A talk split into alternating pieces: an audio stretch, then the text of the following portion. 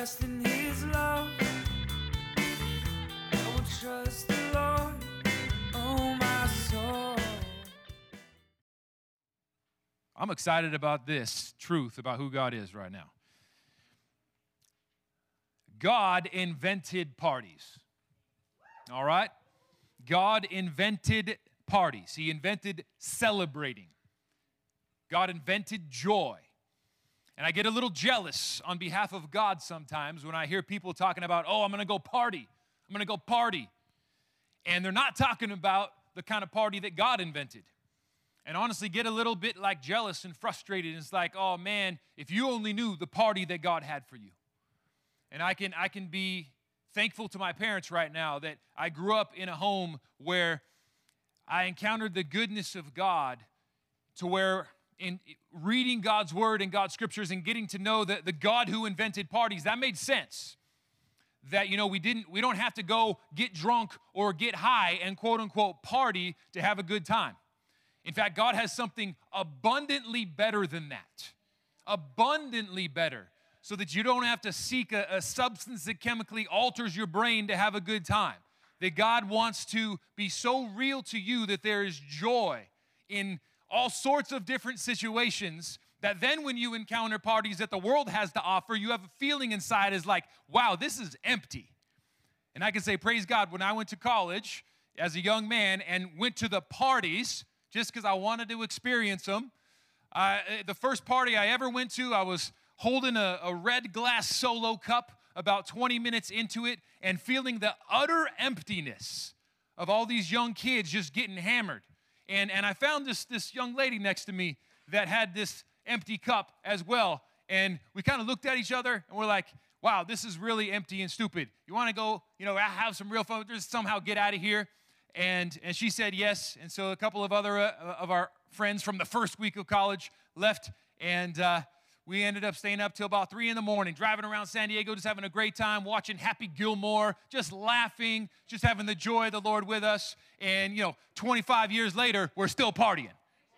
Yeah. Oh, yeah, the empty cup was not because we just hammered it really quick. It was because we never put nothing in it and didn't need it because the Holy Spirit's even better.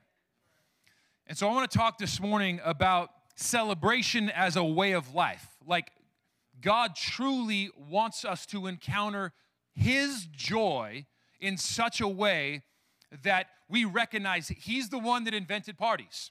And He wants that to be an increasing way of life for us. And so, to do that, I'm going to take us to the biggest party book of the Bible, Leviticus. It's in there. And then to the end of the story, which is a big party in Revelation, and show us how really all the way through, God is, is so good. He wants us to learn that when we follow Him, when we live in the rhythms of life that He created, that joy in His presence, a party, a celebration in His presence, is actually meant to be a way of life leading up into that foretaste of heaven. So let's go to the world famous party book of Leviticus, chapter 23. If you're kind of new to the Bible, uh, people don't think of Leviticus when they think of parties, but it's in there. We got to dig a little bit, but we're going to see it here. In chapter 23, verses 1 and 2, God says this to Moses. And so, a little bit of the context of that is so, this is Moses leading the people of Israel, whom God has just liberated out of slavery, liberated out of the, fan, out of the, the hands of the oppressive Pharaoh, and, and set his people free. So, this creative moment, this salvation moment for God's people from slavery into freedom, into the promised land. And so, right in the middle of that, they're in the wilderness, the wilderness of, and this is like oh, so spiritually deep. What do we do now that we're not slaves to sin? There's this wilderness of we don't know. We don't know what it's like to have life outside of that tyrannical master. What do we do? And so God's building into them a way of life so that they know how to handle the promises, the promised land. So he's building in rhythms of life. And in a way, it's no different than us. In that God wants to build in healthy rhythms of life so that we can learn how to contain all of his goodness and promises. And so in Leviticus chapter 23, God says to Moses, Speak to the Israelites and say to them, These are my appointed festivals, the appointed festivals of the Lord, which you are to proclaim as sacred assemblies. In other words, a, a, a modern day translation, not trying to overstate here. Festival, what is that? A festival. If you're a Spanish speaker or a Latin speaker, festival is the root of fiesta. Like it's a party. So a very real translation is God is saying, Here are my parties.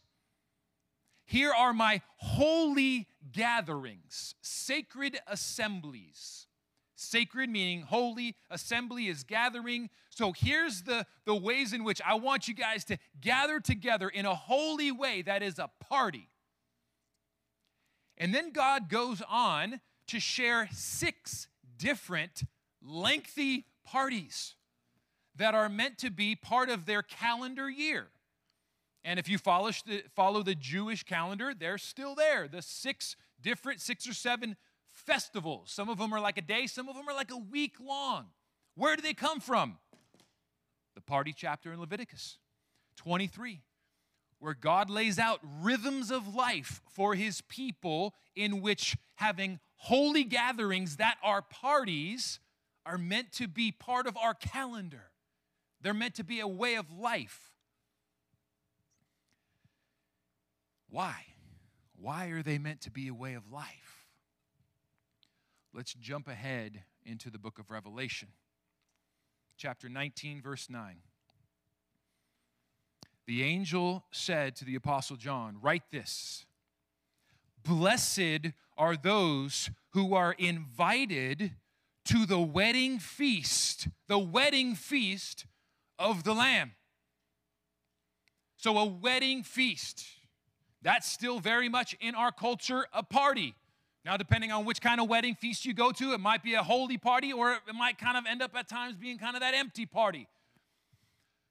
But a wedding feast is very much still known in our culture as that's a festival, that's a gathering, that's a party, right? We're celebrating. Now, what direction it goes, depends on whether or not it's a holy thing or not. Is God the center of it in thanks and praise of who He is and what He's done in the center of a marriage and all of that, or not? But we can all connect with, oh, yeah, a wedding feast. That's a party. That's how all of eternity is described.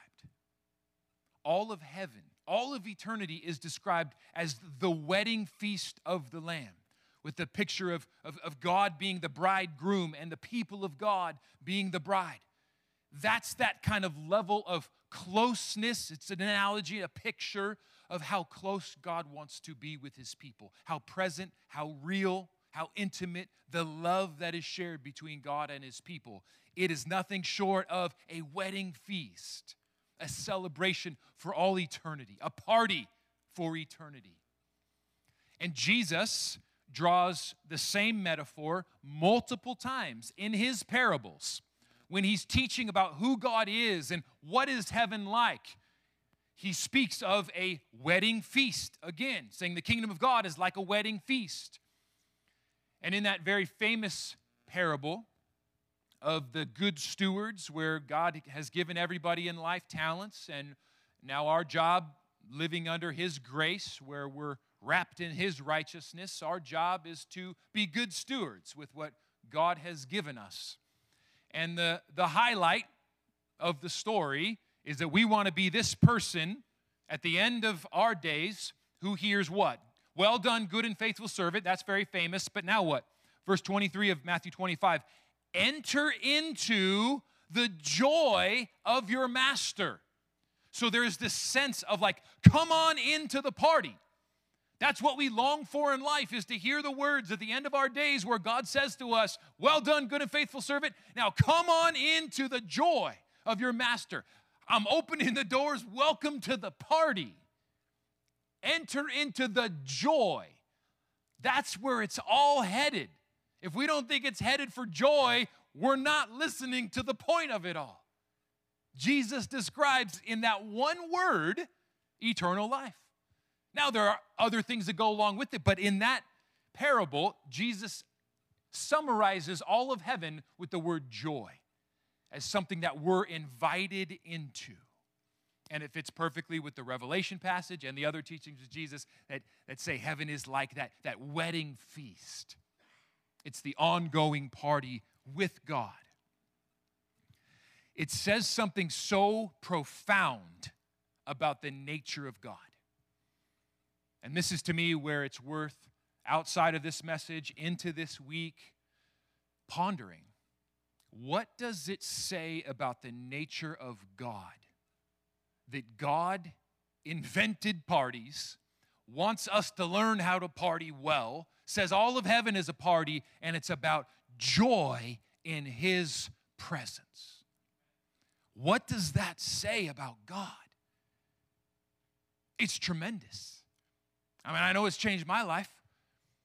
To, to, to encounter God as the one who as the one who is up there setting forth a bunch of rules and regulations and restrictions to hold us back. That's a that is utterly the opposite concept of how God wants to be known. The only time he's ever holding us back is from the things that will kill you, like a good parent.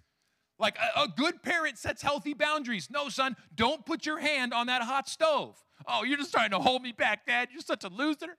It's like, you don't know. You don't know what you don't know. Please trust me. You don't want to go down that road, it's bad for you. If there's ever a prohibition in the Bible, it's because God, our perfect Heavenly Father, knows what's best for us and doesn't want us to destroy our soul. He's not inherently restrictive to hold us back, it's only to protect us. The, the core nature of God is enter into the joy of your master. That, oh, it's like God transform my heart to trust that, to believe that that's who you are, to know you, not just believe, but man, I want to encounter that now. I want to know you in that way now, God. it will transform your life. Let's go back into Leviticus here and show how God teaches his people to make parties a regular way of life, a rhythm of life. And there, though we don't practice all of the, the Jewish festivals, although they're great, and I think to the degree that you, you know, get into it, they're, they're incredible. They point to Jesus they, they point to th- thanksgiving, they point to praise. They, they are all wonderful things to practice. And in addition, there are many other ways in our life to put in healthy rhythms of celebration that achieve the, the same things that God is going after here in the book of Leviticus. So let's, let's dig into it. The, the bottom line is with God inventing parties, and entering into the joy of our Master is our coming future in heaven. He wants us to practice for heaven now by learning how to make holy parties, holy celebration, a way of life. It's a great privilege, an unbelievably good privilege. So, Leviticus 23. If you're following in the lift notes, the idea here is that celebrations, parties, holy gatherings are a God designed rhythm of life. You think of rhythm of life. We eat, we sleep, we breathe, we got to drink water. There's these certain rhythms that keep us alive physically. And all throughout God's word, He shows us there are rhythms that bring us alive and keep us alive spiritually. If you were with us uh, looking at some of those core foundational discipleship tools, that tool of the semicircle, the idea of abiding in Christ in order to bear good fruit.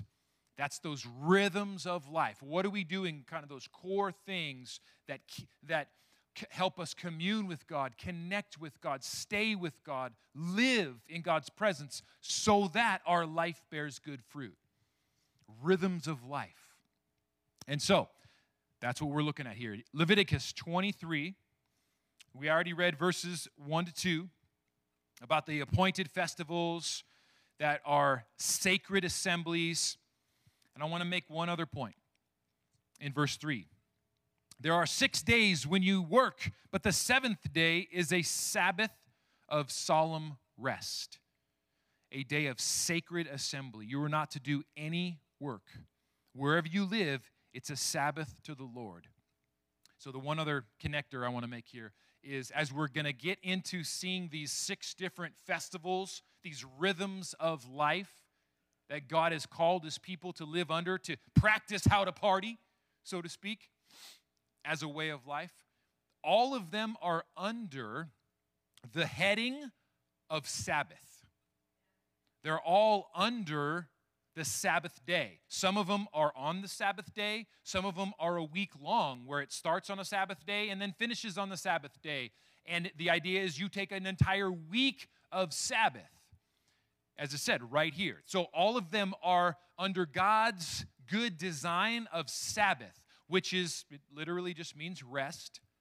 And it takes us back to the book of Genesis that we looked at in the whole rhythms of life idea that we are made to live life from the overflow of communion with God. If you want to be a powerful person, a successful person, a Holy Spirit fruit filled person, then you follow the order of creation found in Genesis, where the first day of life for humanity was the Sabbath. Our first day of life is meant to be a, light, a day of connection with God, not working, resting in God's presence, learning how to dwell with God, be with God, connect with God. And that fills us up to then go out into the work week, whatever that means, go out into the challenges of the week and have an overflow because you're communing with God and starting there. Now life can overflow where you can shine the good news with others. You can share the good news of who God is. You can have good fruit to share. We can't do it on our own strength, is the message. Don't try to live life con- uh, disconnected from God. You will bear stinky fruit. It's life starts by being connected to God, and then we go out and live. That's the rhythm of life in creation, that Sabbath rhythm. And now, fast forward into Leviticus, no surprise, as God sets up these holy parties, they're all under that umbrella of the way of life of the Sabbath. He's going to set up these six or seven times throughout the year where not just on one day, but take two or three days, take a whole week, and live the Sabbath. Thank God for what He's done. Praise God for who He is. Enjoy His presence. Enjoy His good gifts that are all around you and then get filled up in that process and then go out and keep living life shining the goodness of God. So, let's look at just a few here to, to show that point. In Leviticus 23, 37 and 38, now this is towards the end of the chapter, the author summarizes what God has taught. What is the point of this teaching on celebrations? And here it is. Sometimes it's like, you know, you go to the end of the story to find out the point, then it helps you understand the beginning. Here we go. And that's, that's the case for this chapter.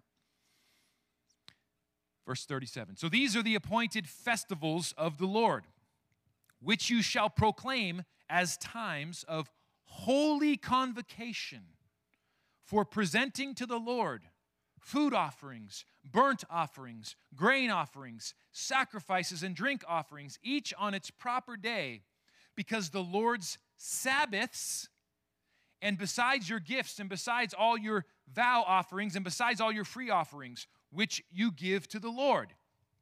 So, the idea is God sets up this calendar. I know this language is very foreign, but the basic idea is all these Sabbath parties, whether they be a day, a few days, or a week, they are all built in rhythms of Sabbath celebration.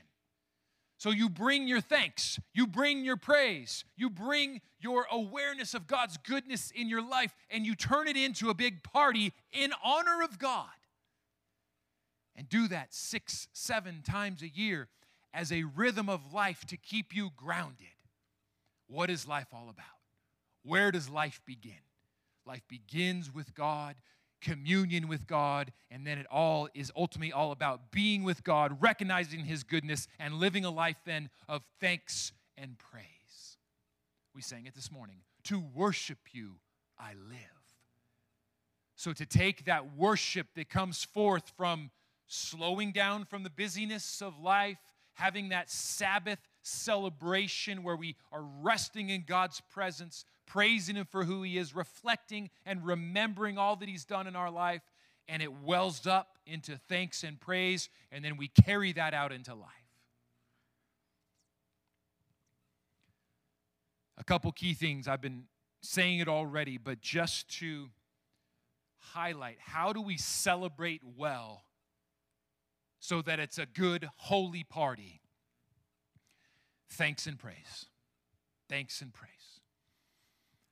It's right here in the first festival that God calls his people to celebrate Leviticus 23 4 to 8 the Passover feast and the feast of the unleavened bread.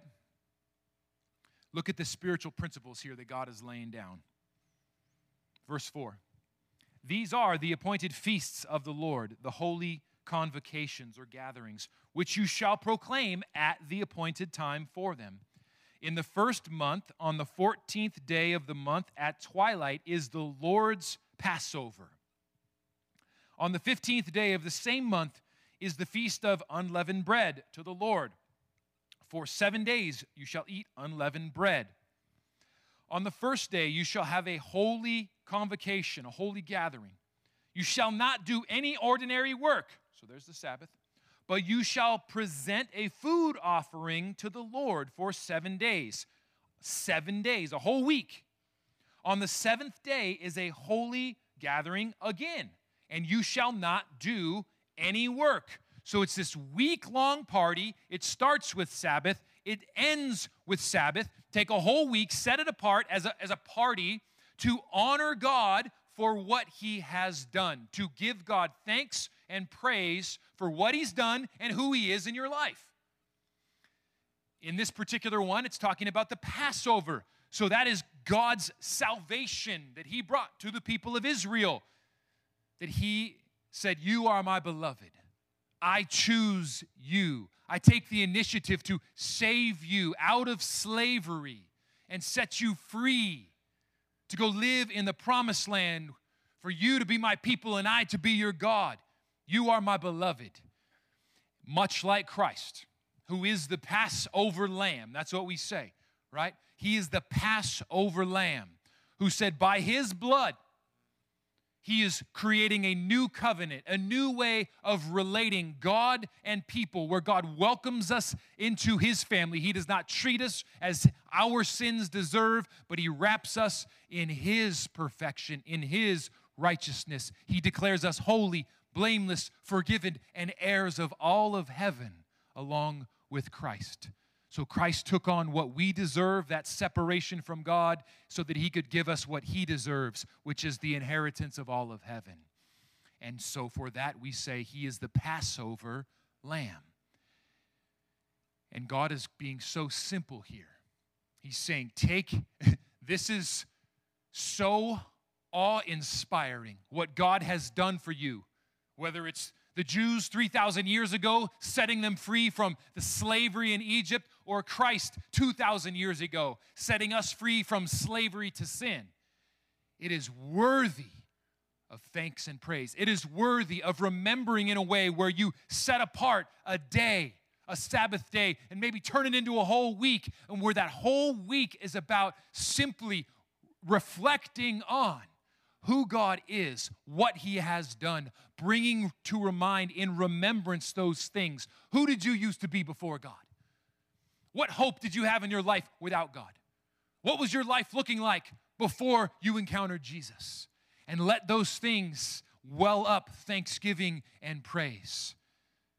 One of the, one of the most toxic and, and perennial things that humans encounter is we forget.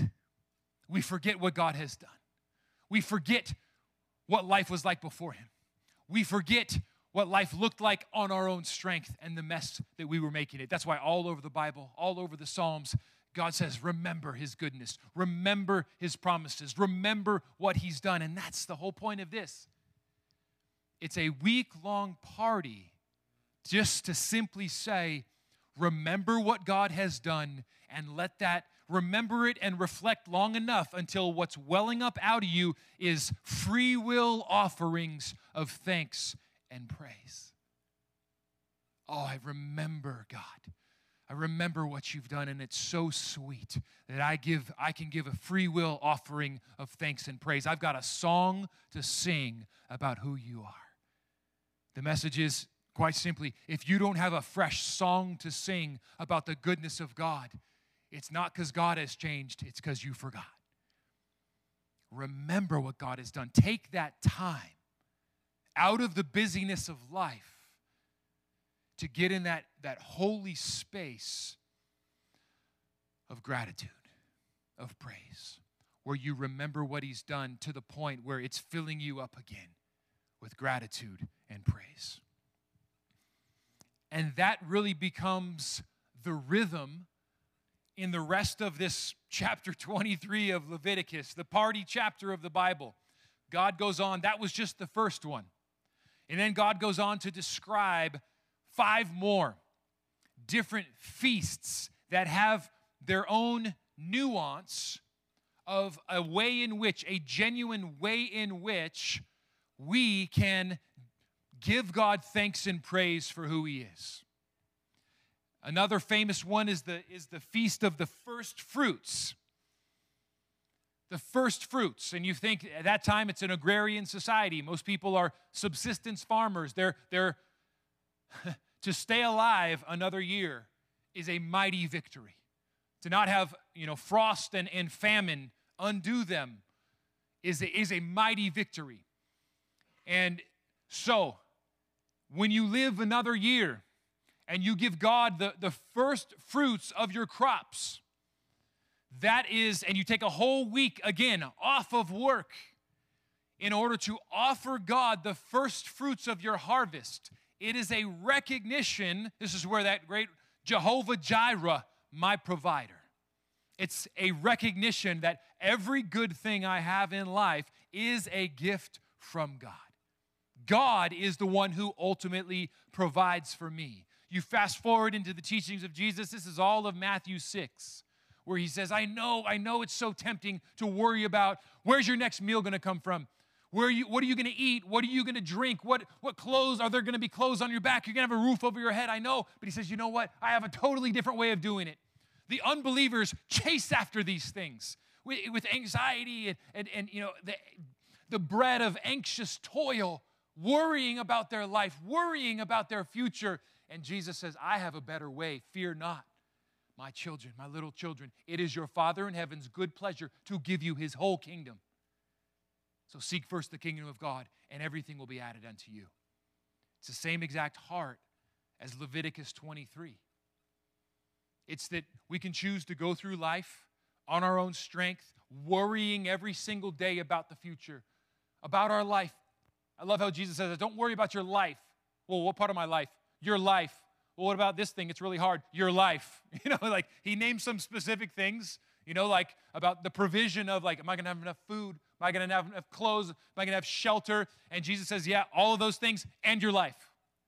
So it's like anytime you're worried, that falls under Jesus' grace filled umbrella of your life. Another way to put it is there's nothing in your life that's outside of God's care. There's nothing in your life that's too small for God to have his eyes on. In fact, he said it, Jesus said it like this that even when a little sparrow falls to the ground, and those were like worthless little things, like kind of, you know, just this, this critter that there's a million of. There, there, there's all sorts of sparrows. They, they sell for a dime, they're kind of worthless. And Jesus says, if even God knows when a sparrow falls, and how much more valuable are you than they? You don't need to worry about your life because I am Jehovah Jireh, your provider. And so, this is that rhythm of life that God is calling us to live into, and He's calling us to make it into a party. So rather than us fretting about life and worrying about life, Jesus says, I've got you. And, and, and the whole idea is, and look back into your past. Look how I have provided for you in the past, and know that that's my heart to continue to take care of you and provide for you in the future. And as you seek first the kingdom, it's actually just going to get better and better and bigger and bigger. But there's the responsibility on our part to celebrate well so that we don't forget. I mean, this man, this gets convicting because it's like I feel that stress at times about this and that and that uh, all under your life. And it's just, man, Jesus is so, it's so inspiring and convicting and encouraging all at the same time. Where Jesus is saying, hey, come on, man, I've got you. I've always had you. And it's like it takes that remembering. Look back in how I've provided. Look what you're worrying about.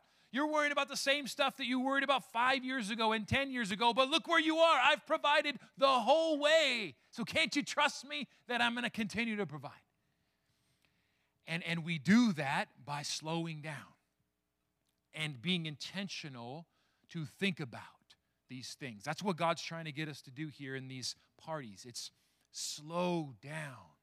Take the time to think about the ways in which God has provided for you, has taken care of you, has been that Jehovah Jireh, my provider. And as you remember those things, what begins to well up is thanksgiving. Oh, wow. I remember now, God. Thank you that when I had like this exact same stressful situation, but 10 years ago, you came through then. Ah, oh, be at peace, my heart, because Jesus is the same yesterday, today, and forever, and you're going to come through now. And that's, but they, those things are necessary through making time to celebrate as a way of life.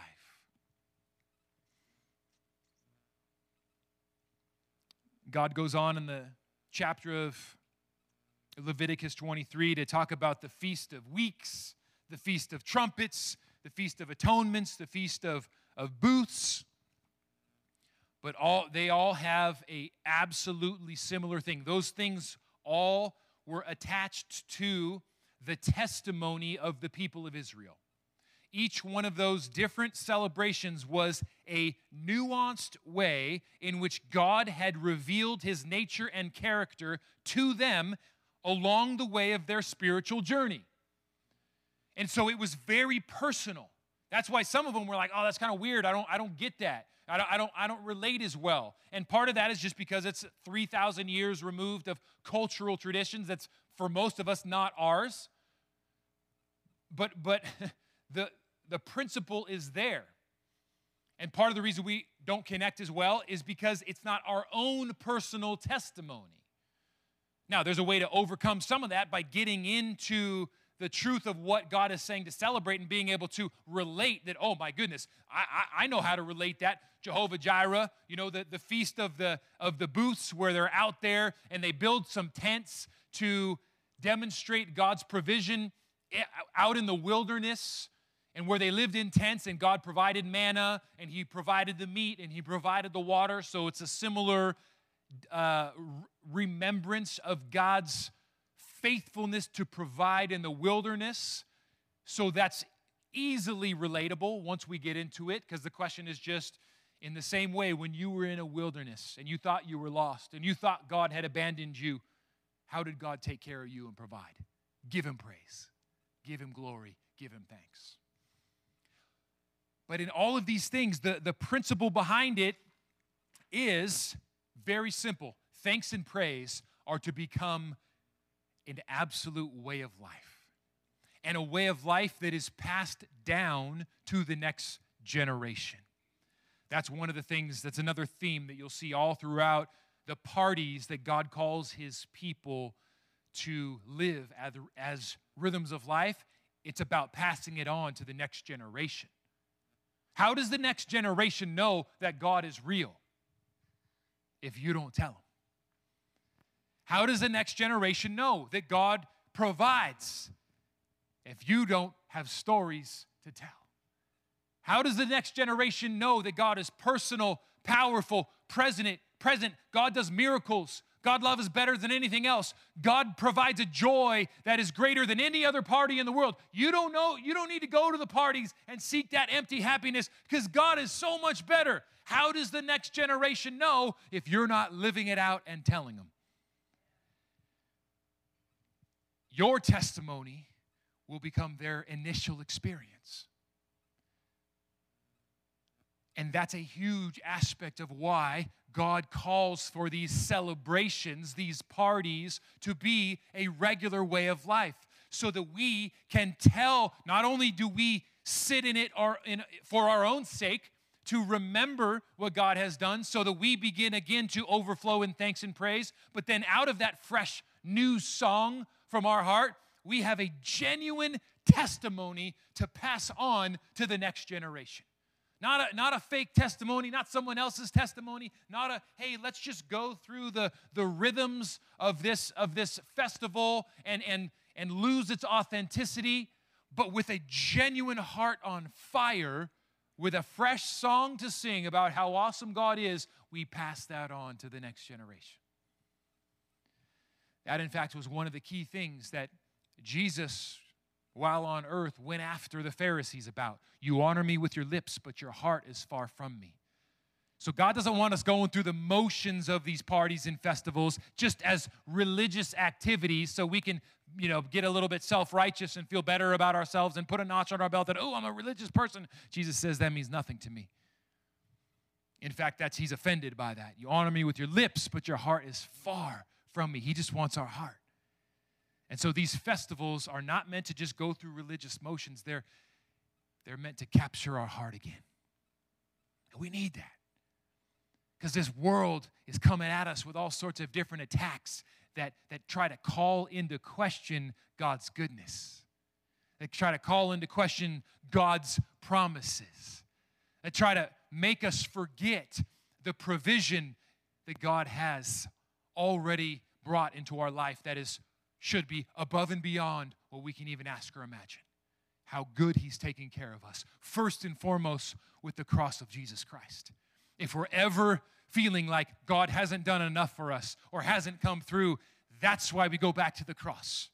That is always the answer that God has done more for us than we could ever possibly ask or imagine or deserve. That's what Romans 8:31 is all about. He who did not spare his own son but gave him up for us all, how he'll how will he also with his son not also give us everything? If you believe in the cross of Jesus Christ, then you believe that God has done more for you than you could ever possibly imagine or deserve. And so you could always come back to that. That's part of why we took the Eucharist together last week why we celebrated the Lord's Supper, why we said, come back to the Lord's Supper regularly. Eucharist means thanksgiving, why we just come back to it's the body and blood of Christ that is our anchor of thanksgiving no matter what is happening in life. It's the demonstration and declaration that He has overcome this world. And we are part of His family. And heaven is coming like an unstoppable freight train. And so we always have something to be thankful for. So these celebrations are meant to become a way of life. Another little analogy that helps me is these festivals are like the training wheels, where by doing them often enough, we are training our brain in remembrance and praise. Romans 12:1 talks about renewing our minds. Don't be conformed to this world. It's all about complaining and what you don't have and the lack and the hardship. Renew your minds. Don't be conformed to this world, but renew your minds.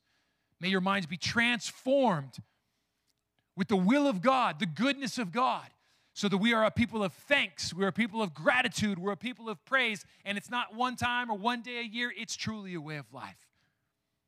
As Colossians 3:17 says, we've been looking at that verse the last couple weeks. Whatever you do in word or deed, do in the name of the Lord Jesus, giving thanks to God. See, that's talking about you are your own little personal party all the time. You're just a walking party. You're a walking little taste of heaven because you are already in heaven. As Colossians 3 1 says, you're already raised with Christ. So set not your mind on the things of earth, but the things that are above. You're already there spiritually.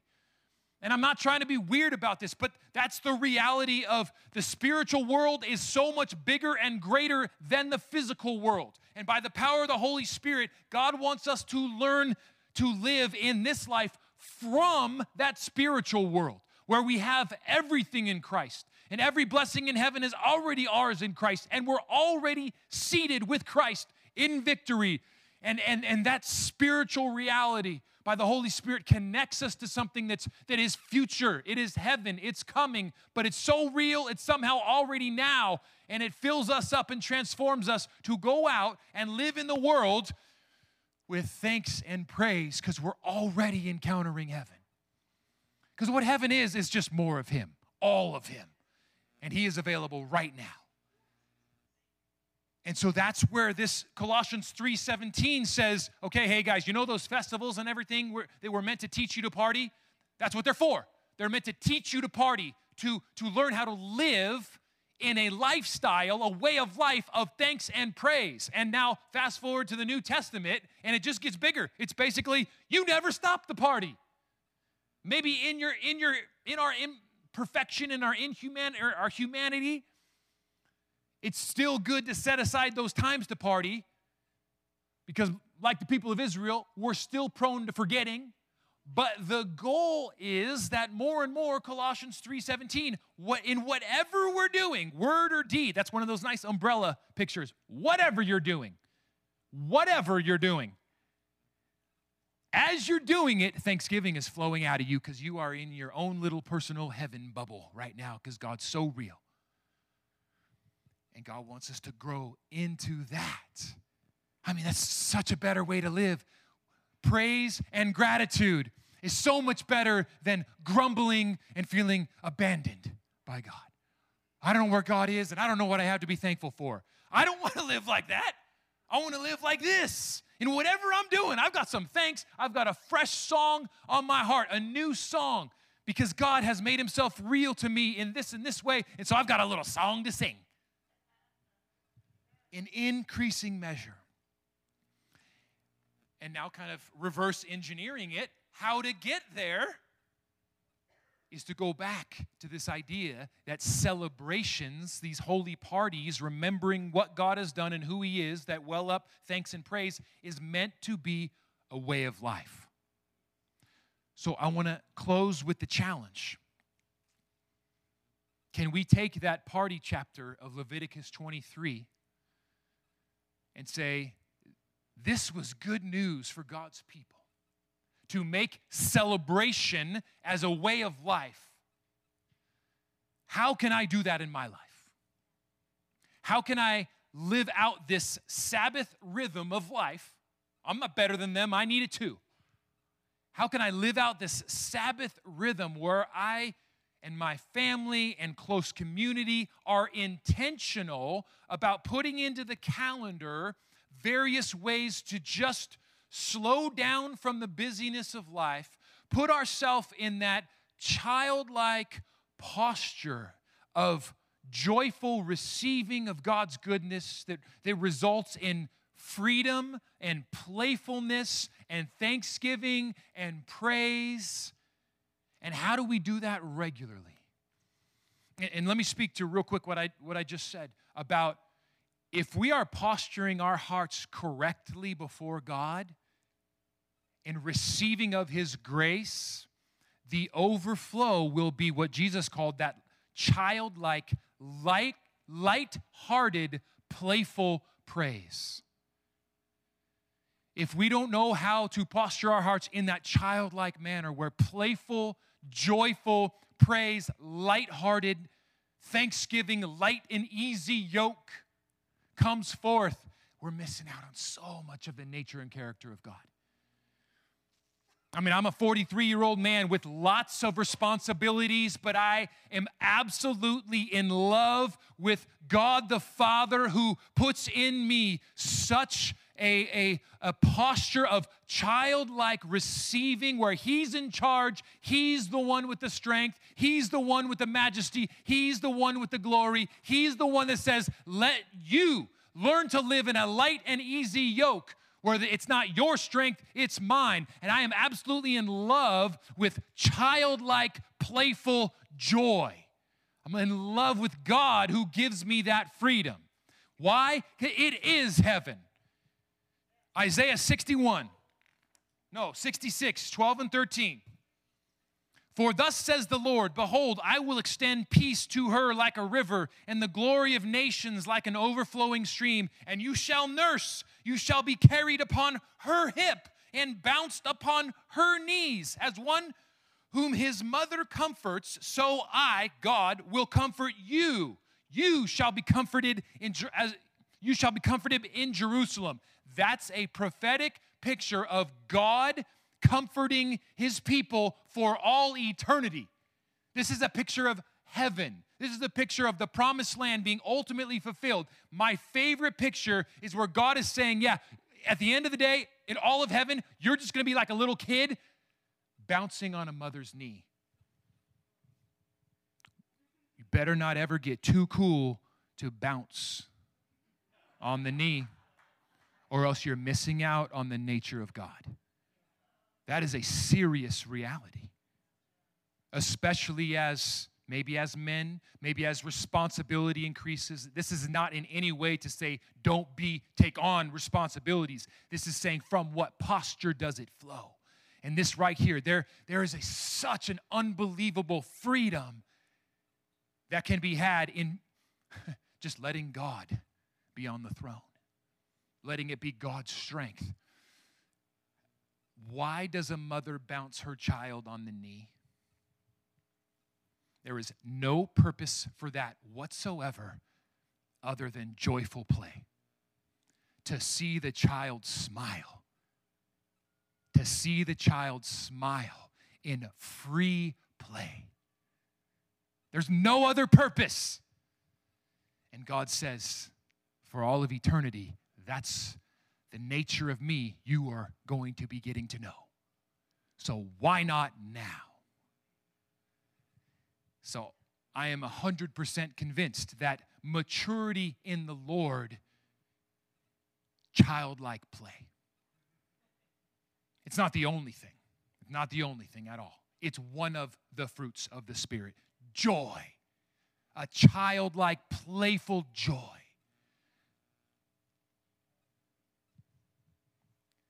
We got to practice that.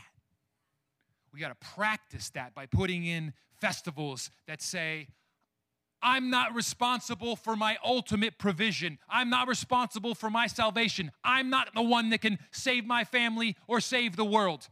I'm not the source of power in my life. All of those things are you, God.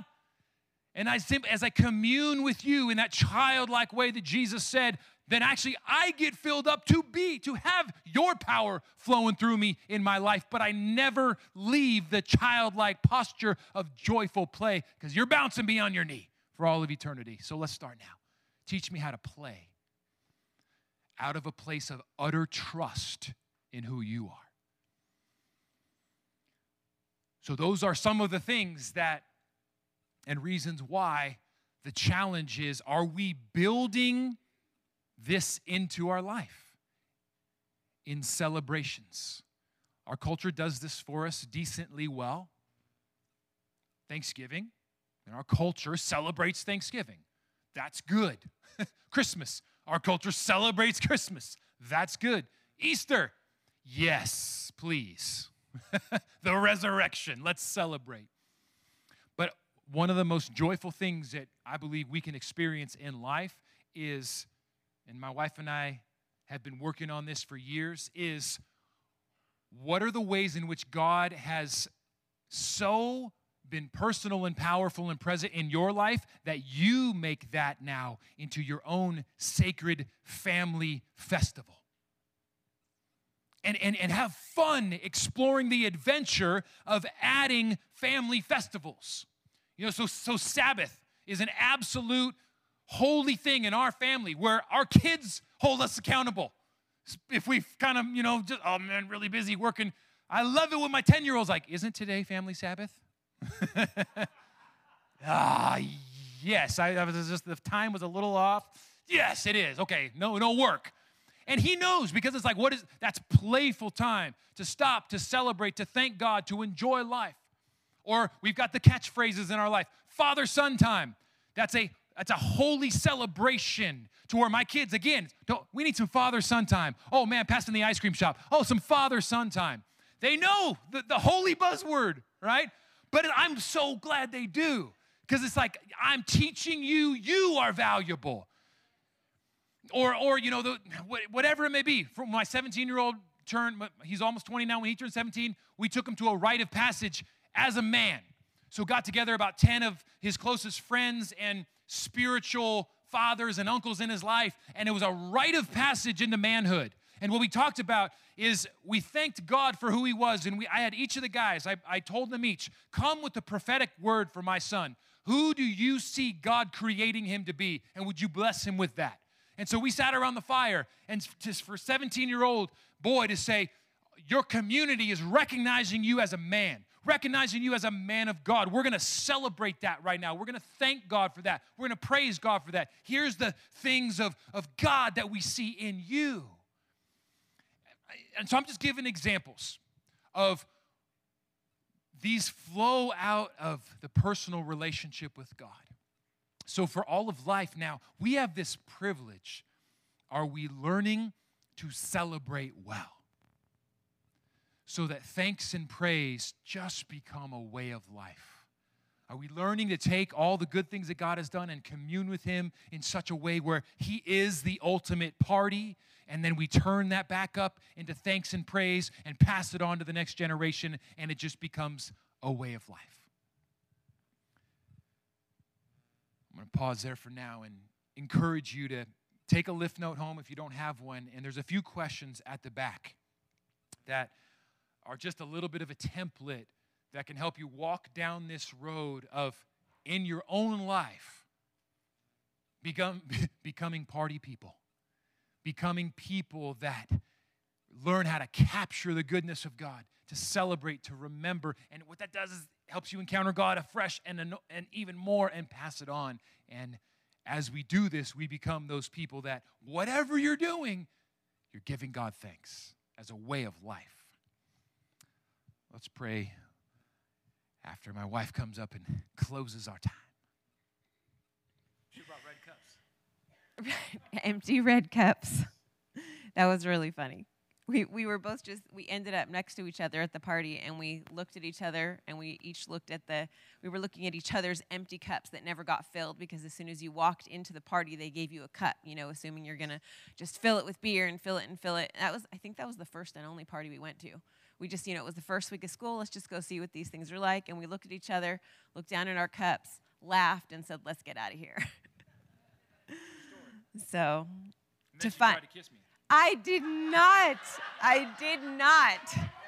That's not even true. We were best friends for a year and a half. What? You're blushing? What? oh my gosh, this guy needs more sleep. I feel great. Yeah, okay. All right. Anyways, we were actually best friends for a year and a half before any kind of boyfriend girlfriend relationship. No kissing before that. Um, I, I felt like God gave me an image as we were sitting here. And it was of um, each of us, just kind of individually, it was this picture of us with a slingshot and a rock, like David and we were pulling that slingshot back, pulling that rock back to hit Goliath. But the slingshot and the rock, our weapon was joy. The weapon was joy. The weapon was praise. And what's interesting is, what does David say right before he kills Goliath? He tells a story of praise. The God who delivered me from the paw of the bear and the paw of the lion will himself deliver me from this Philistine. So it's the testimony, the test Revelation 19:9, the testimony of Jesus The story of what Jesus has done is the spirit of prophecy. So the, the Holy Spirit comes to move, and to prophecy means to do it again. He's doing it again. You're foretelling what's going to happen. As we share the story of what he did, their power comes to earth as we sing his praises, as we stand in agreement with who he is and what he does. The kingdom of heaven breaks through into, in, into our circumstances on earth to usher in a move of God to move those mountains, to transform whatever needs to be transformed before us, to make it into heaven, into what he purchased. So I just kind of wanted to leave us with that because sometimes, you know, we may be celebrating and it's we can be thinking, well, life is hard. This week for us has been really hard. He got a bad shoulder industry, in, injury and has been in excruciating pain. I mean, to the point that, I mean, this dude has had broken ribs and some crazy injuries, and he's a tough guy. And he could scarcely function and breathe a few days ago because he was in so much pain. And um, painkillers don't work on him, which is interesting. so, um, anyways, even when there are difficulties that we are facing and we feel like there's a Goliath before us, take the time to get our minds in the right place. And during these celebratory feasts that we're having, you know, the celebratory feast that we're having on Thanksgiving, we can take joy and be filled with hope and praise, knowing that as we declare the praises of who God is to us and what He has done, and as we rejoice in that,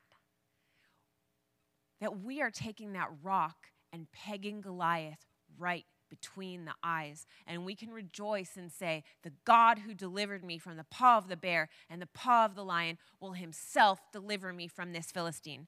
And lastly, I, I want to close with this verse for us to meditate on. When I was uh, doing my women, one of my women's events, I felt like the Lord said to me that we were supposed to talk about joy. And then I heard him say the words, joy like me. And then he spoke John 15, 11 and I forgot what was in John 15 11, and I looked it up. These things I have spoken to you, that my joy may be in you. This is Jesus talking to his disciples. These things I have spoken to you, that my joy may be in you, and that your joy may be full. So Jesus himself is a man of joy, and he has a fullness of joy that he wants to pass on to us. So as we are transformed, as 2 Corinthians 3:16 says, as we are transformed from one degree of glory to another into his image, that means that we are transformed to be people of joy and to live in a fullness of joy like he uh, like he is, like to be like him. He is full of joy. And so even when Goliath is in front of us, we need to learn to practice joy by recounting who he is, declaring his praises, and declaring that, that with joy, um, what's, what's the verse again? I'm blanking on it, um, as if it's already happened. Mark 11, 22. Yeah, Mark 11, 22, say it. Uh, totally blanking at the moment. Anyways, the gist, the gist of it is praise if you already have it. As if you already have it, and it will be done. There, there's a faith and a praise and a joy. So we're just going to say amen. Yeah.